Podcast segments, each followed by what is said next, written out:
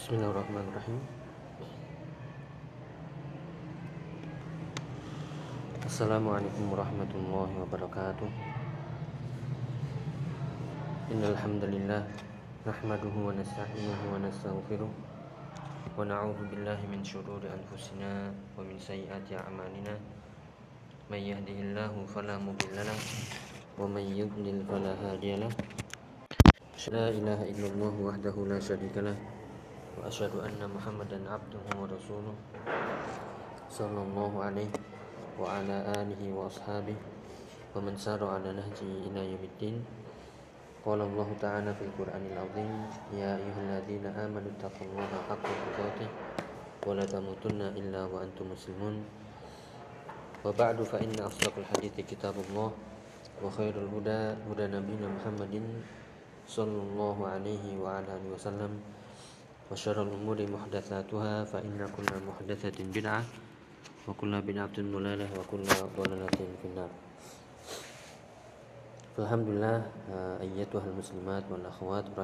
rahimakumullah. Alhamdulillah bersyukur kita kepada Allah Subhanahu wa taala di kesempatan pagi hari ini kita bisa memulai kembali dari kajian muslimah online yang kita ambil faedahnya dari kitab Al-Aqidah Al-Wasitiyah di Syekhul Islam Ibn Taimiyah rahimahullah rahmatan wasi'ah. Dari pembahasan rutin insyaallah semoga dimudahkan. Di setiap hari Selasa uh, kurang lebih sekitar pukul 9.30 setengah jam kurang lebih. Yang pada kesempatan kali ini insya Allah kita melanjutkan. Masih dari pembahasan lanjutan dari sebelumnya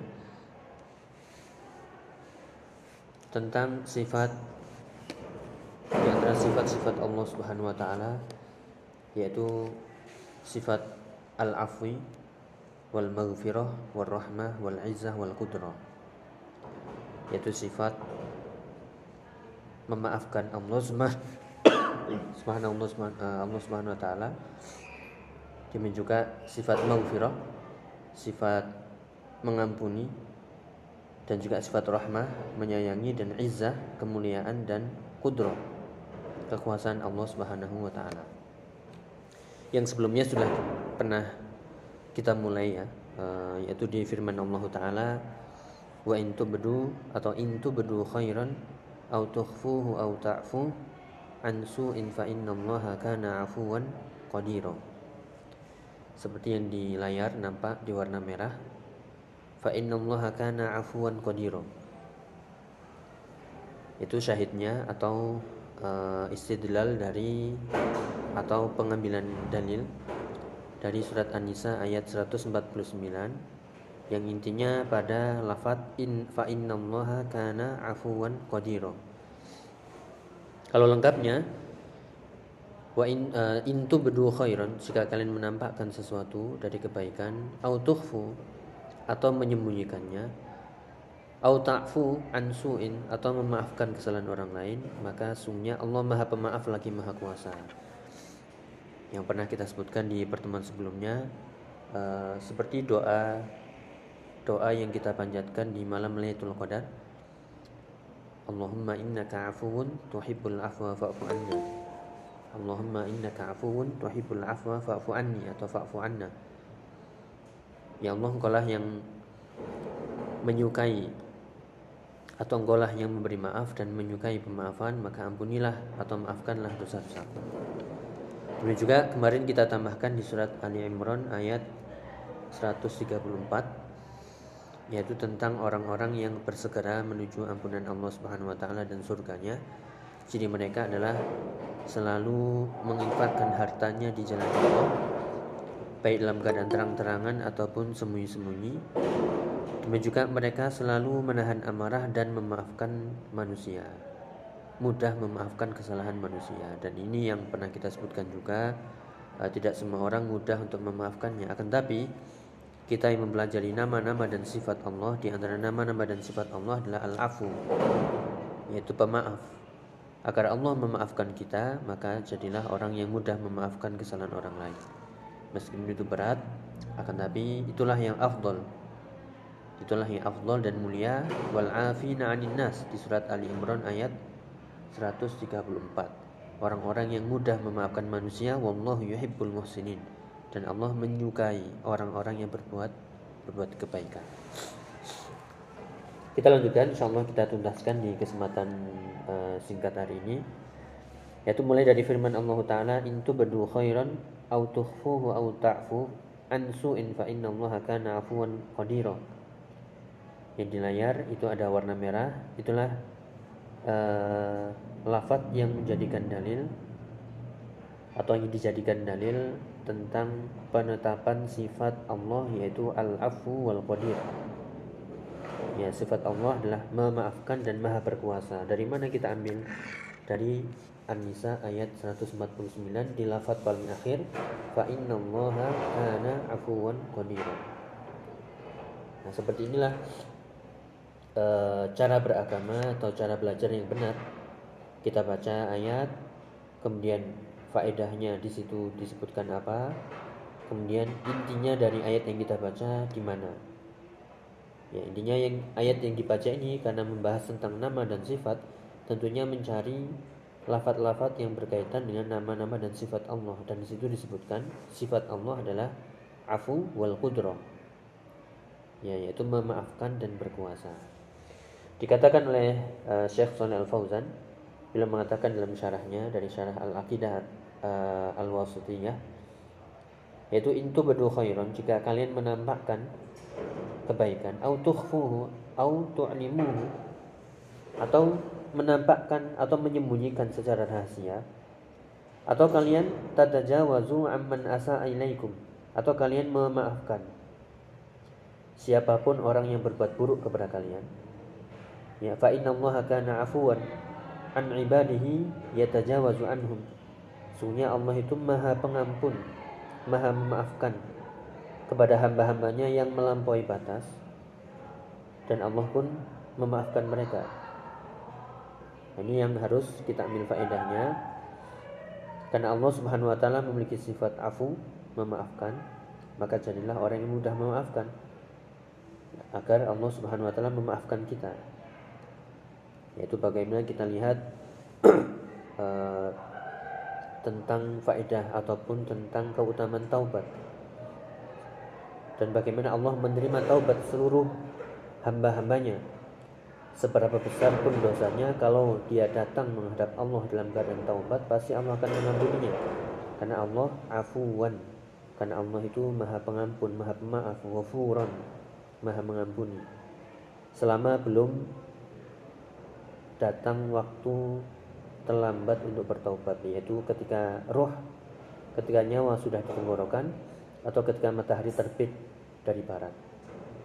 Selama dua pintu itu belum terbuka maka Allah Subhanahu wa taala membentangkan seluas-luasnya pintu taubat kepada hamba-hambanya maka inilah zalika fadlullah itu adalah keutamaan Allah Subhanahu wa taala diberikan kepada hamba-hambanya seluruhnya kesempatan kita untuk banyak-banyak meminta maaf, meminta ampun kepada Allah Subhanahu wa taala atas segala kesalahan dan dosa-dosa kita.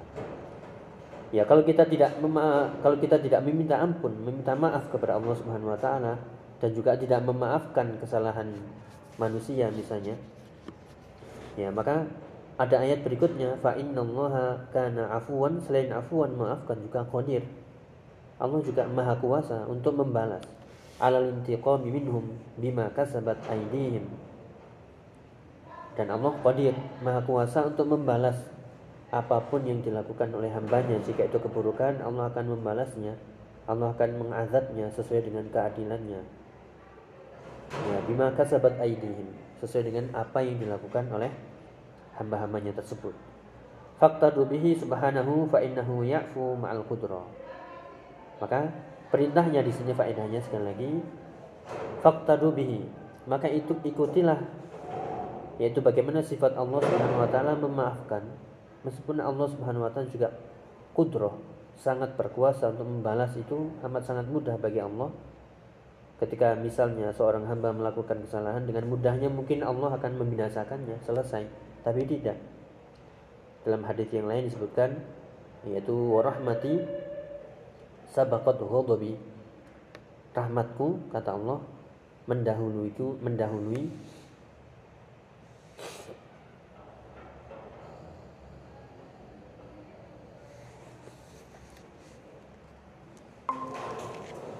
Ya, sedikit terputus tadi. Ya, kita ulangi. E, maka fakta bihi subhanahu fa innahu ya'fu amma al-qudrah. Maka ikutilah bagaimana sifat Allah yang memaafkan meskipun Allah Subhanahu wa taala dengan mudah membalas. Dalam hadis yang lain disebutkan warahmati wasi'at kullasyai. Rahmatku itu meliputi segala sesuatu. Demikian juga warahmati ghadabat uh, sabaqat ghadabi. Rahmatku kasih sayangku itu mendahului kemarahanku. Maka kita jika ingin tergolong menjadi hamba-hamba yang dimaafkan oleh Allah Ta'ala Maka jadilah orang yang mudah memaafkan Tidak mendahulukan amarah ya, Seperti di surat Ali Imran tadi kita sebutkan Wal kadhiminal ghaidha wal afina Yang menahan amarah kemudian memaafkan Meskipun mampu sebagaimana Allah Subhanahu wa taala. Allah dengan mudahnya membinasakan makhluk-makhluk hamba-hamba yang berbuat dosa, kesyirikan, kekufuran. Dengan mudahnya mungkin Allah binasakan tapi Allah tidak melebih mengedepankan pintu taubat hidayah. Sebagaimana firman-Nya fa innallaha kana afuwan qadir. Didahulukan sifat afu sebelum sifat qadir. Itu yang bisa kita ambil faedahnya. Maka uh, sekali lagi faedahnya adalah Jadilah orang-orang yang mudah memaafkan meskipun kita mampu membalas. Jadilah orang-orang yang mudah memaafkan menahan amarah agar Allah pun memaafkan dosa-dosa kita. Kemudian wa qauluhu uh, firman Allah taala yang lain di bawahnya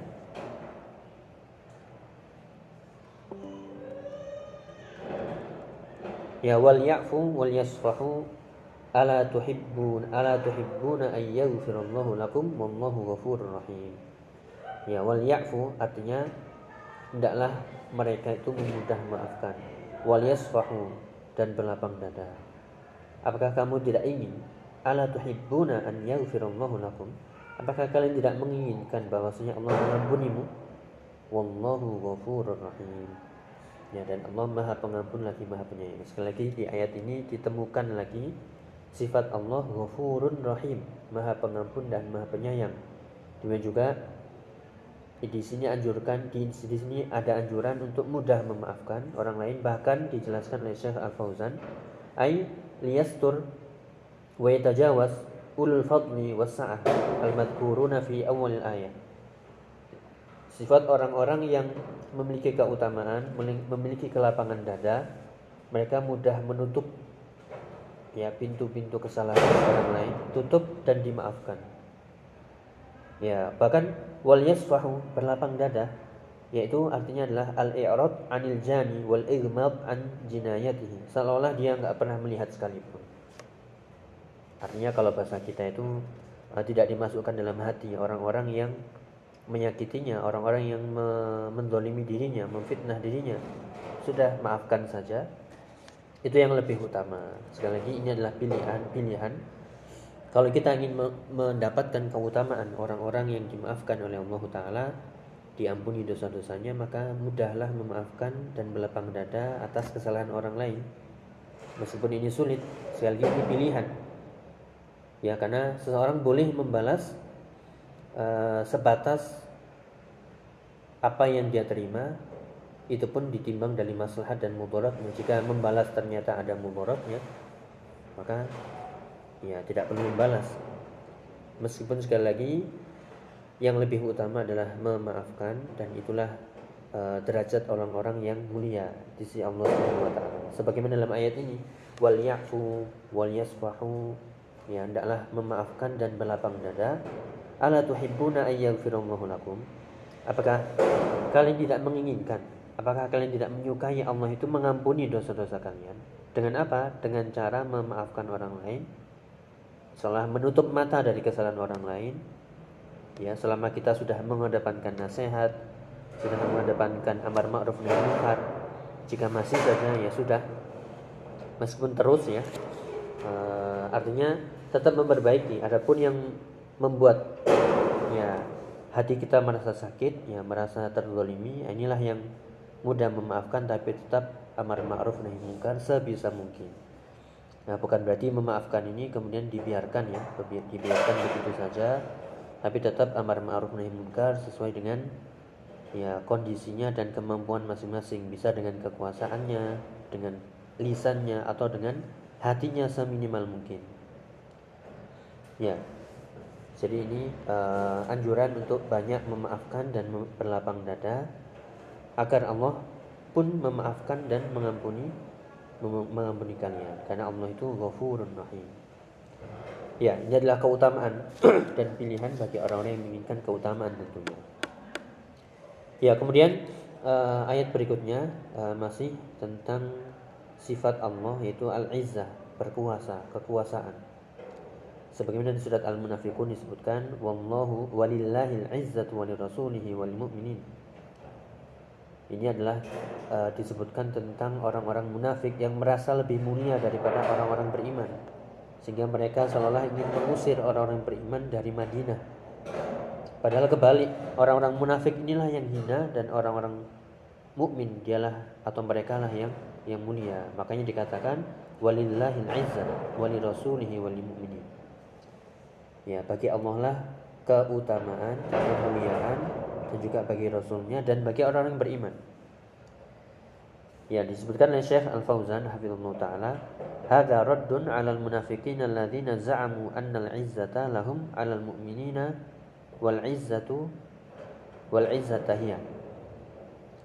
Uh, wal 'izzatu hiya al-quwwatu wal ghalabah wa hiya lillahi wahdahu wa liman afadhaha 'alaihi min rasulihi wa salihi 'abidihi la li ghairihi.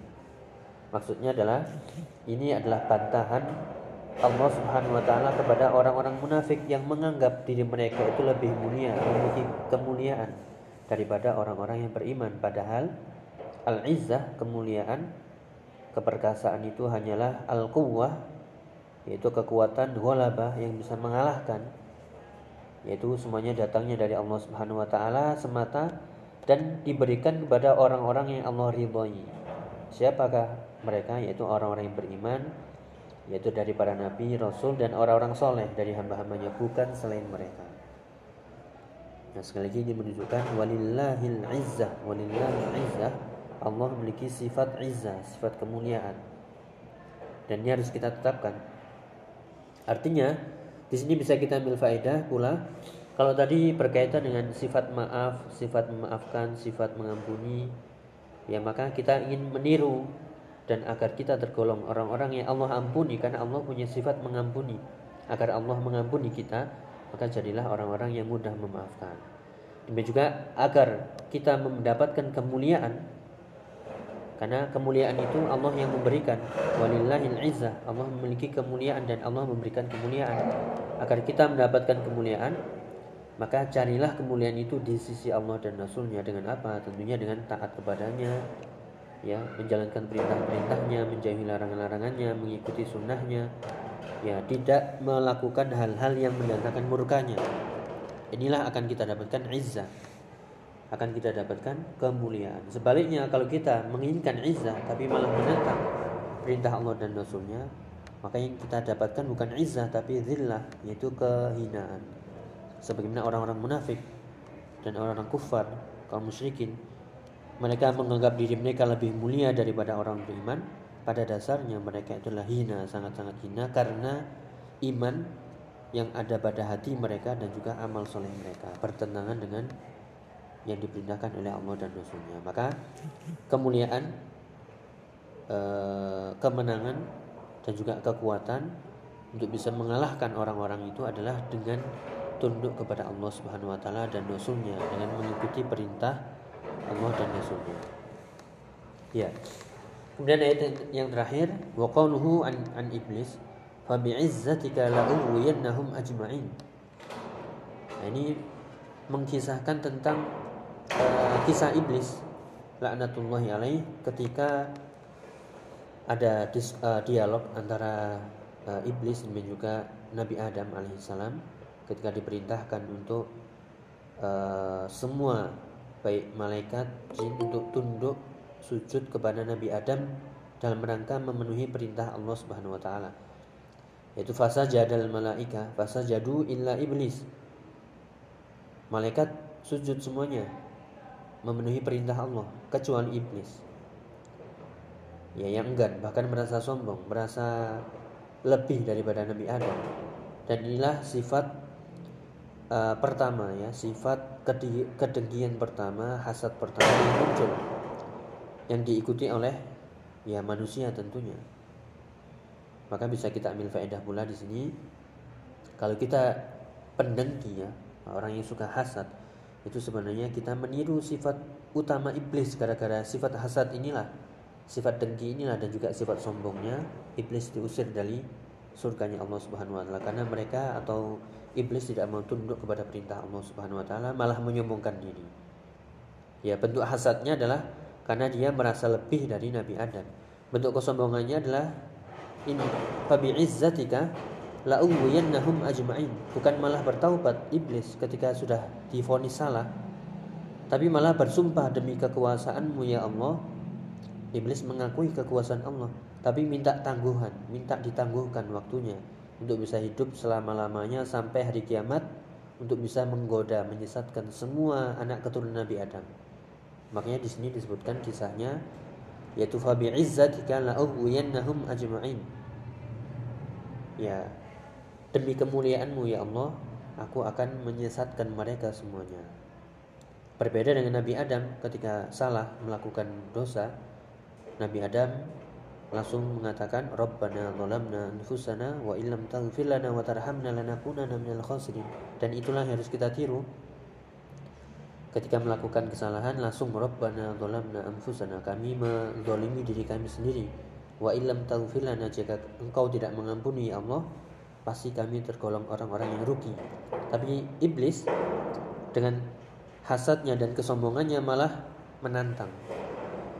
Dengan mengatakan e, demi kemuliaanmu ya Allah dalam ayat yang lain demi engkau ya Allah demi Rabb engkau ya Allah maka berilah aku tangguh berilah aku uh, kesempatan untuk menggoda seluruh anak-anak Adam ini agar mereka menjadi golongan kami. Ya, ini sifat buruknya adalah bukan malah mengakui kesalahan, bertobat kembali ke jalan yang lurus, tapi malah ya mencari teman.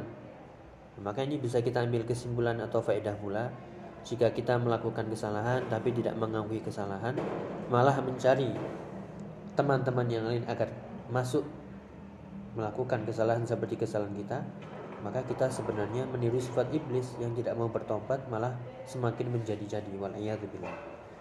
Makanya dikatakan oleh Syekh Al Fauzan sebagai penutup, Fabi izzatika yaitu iblis bersumpah dengan kemuliaan Allah. Iblis saja mengakui Allah memiliki sifat izzah, kemuliaan. Ya, disebutkan langsung di ayat ini di surat Sot ayat 82. Maka ini juga mungkin ya bisa kita ambil faedah pula bantahan kepada orang-orang yang menentang sifat Allah ini. Karena di antara kelompok ada yang menentang sifat-sifat Allah Subhanahu wa taala secara menyeluruh atau hanya menetapkan sifat-sifat Allah terbatas, hanya mungkin 20 saja. Ya, terbatas. Padahal sifat Allah itu banyak. Ya, salah satunya adalah al-izzah, kemuliaan. La'uwiyannahum ajma'in dikatakan oleh Syekh Al-Fauzan la'udillanna bani Adam bitazyini syahawat lahum wa idkhali syubhat alaihim hatta yasiru ghawina jami'a benar-benar aku akan menyesatkan mereka bani Adam anak-anak Adam ini keturunan Adam manusia seluruhnya dengan cara apa menghias-hiasi syahwat kepada mereka jadi syahwat yang kita miliki dan inilah Eh, sebagai ujian Allah memberikan syahwat kepada manusia itu untuk ujian. Artinya syahwat itu akan bisa menjadi eh, hal-hal uh, yang menyesatkan atau digiring menjadi hal-hal yang membuat ketaatan. Ya. Nah, ini tugasnya iblis adalah menghiasi-hiasi syahwat terutama syahwat yang bertentangan dengan perintah Allah Subhanahu wa taala dan lebih condong kepada Eh, larangan-larangan Allah Subhanahu wa taala sebagaimana dalam hadis yang lain hujibatin naru yaitu bil makarih atau hujibatin naru bis syahawat wa hujibatil jannatu bil makari atau kama qala alaihi wasallam yang maknanya neraka itu ditutupi dengan hal-hal yang menyenangkan syahwat. Sedangkan surga itu ditutupi dengan hal-hal yang tidak menyenangkan syahwat. Ya kalau kita melampiaskan seluruh syahwat kita jadilah syaitan bermain di sana dan menyesatkan. Ya entah itu syahwat lawan jenis syahwat makanan ya syahwat harta syahwat kedudukan. Karena syahwat ini kalau kita gambarkan ada tiga utama yaitu syahwat lawan jenis syahwat harta dan syahwat kedudukan. Kalau semua manusia mengejar ini maka syaitan akan selalu menghias-hiasinya dan betapa banyak orang yang binasa celaka gara-gara menuruti syahwat ini. Entah itu syahwat harta berlebihan entah itu syahwat lawan jenis berlebihan atau syahwat pangkat kedudukan maka dia akan binasa. Dan inilah tugas syaitan yang Allah izinkan sebagai ujian ya menghiasi-hiasi syahwat manusia agar menyimpang dari jalan siratul mustaqim dan juga idkhalu syubhat dan juga memasukkan syubhat-syubhat pemikiran-pemikiran yang meragukan pemikiran-pemikiran yang menyimpang yang dikemas dengan seolah-olah itu benar padahal itu sesat. Sampai apa? Sampai mereka sesat semuanya. Inilah sekali lagi uh, bentuk ujian yang Allah berikan kepada Bani Adam dengan cara menciptakan iblis yang diberikan kesempatan untuk menggoda anak manusia. Dalam ayat yang lain disebutkan disebutkan illa min illa ibadaka minhumul mukhlasin. Kecuali hamba-hambamu yang ikhlas itu nggak akan bisa digoda oleh manusia, uh, oleh iblis. Kecuali manusia yang ikhlas ya yang terpilih maka syaitan akan kesulitan untuk menggodanya. Maka kuncinya agar kita bisa selamat yang dikatakan dalam ayat yang lain syaitan itu datang dari depan mereka dari depan manusia belakang manusia kanan kiri manusia. Tapi ya mereka tidak akan bisa menggoda orang-orang ikhlas. Dan kuncinya adalah keikhlasan kejujuran dalam beragama mengikuti benar-benar Allah dan Rasulnya uh, sehingga syahwat dan syubhat itu tadi bisa terpangkas atau bisa ter, tertolak. Syahwat itu akan hilang ya dengan amal soleh. Ya demikian juga syubhat akan uh, tertolak dengan ilmu. Maka kuncinya adalah ilmu dan amal soleh. Sebagaimana dalam ayat yang mungkin sebagian kita sering dengar huwaladzi huwaladzi arsala rasulahu bil huda wa dinil haq. Al huda itu adalah ilmu wa haq itulah amal soleh. Dengan ilmu dan amal soleh ini akan bisa uh, yaitu menolak syubhat-syubhat dan syahwat-syahwat yang dihias-hiasi oleh syaitan dan atau dihiasi oleh iblis dan bala tentaranya dari kalangan syaitan. Ya. Thumma lamma alima anna kaidahu la yanjah illa fi atba'ihi min ahli al-kufri wal ma'asi istathna qaw istathna faqala illa ibadaka minhumul mukhlasin. Ini yang tadi kita sebutkan. Ya, yang uh, saya nukilkan dari uh, beberapa referensi juga. Uh, intinya ketika iblis diberikan kesempatan untuk menggoda sepuasnya sudah. Dengan menghiasi syahwat dengan memasukkan syubhat-syubhat semuanya agar mereka tersesat ya. Kemudian dijelaskan oleh Syekh Al Fauzan ketika setan sebenarnya mengetahui bahwasanya tipu daya mereka perangkap-perangkap mereka itu nggak akan pernah berhasil kecuali orang-orang yang mengikutinya mengikuti mereka ya dari orang-orang yang lemah. Ya ilmunya dan lemah amalnya. Sehingga mereka terjatuh ke dalam kekufuran dan kemaksiatan kecuali orang-orang yang ikhlas. Illa ibadaka minhumul mukhlasin. Ya, bisa dilihat nanti di surat Sot ayat 82 atau di surat Al-A'raf ayat-ayat awal itu disebutkan kisah bagaimana dialog bahkan uh, perjanjian abadi antara iblis ya untuk menggoda seluruh uh, keturunan Nabi Adam.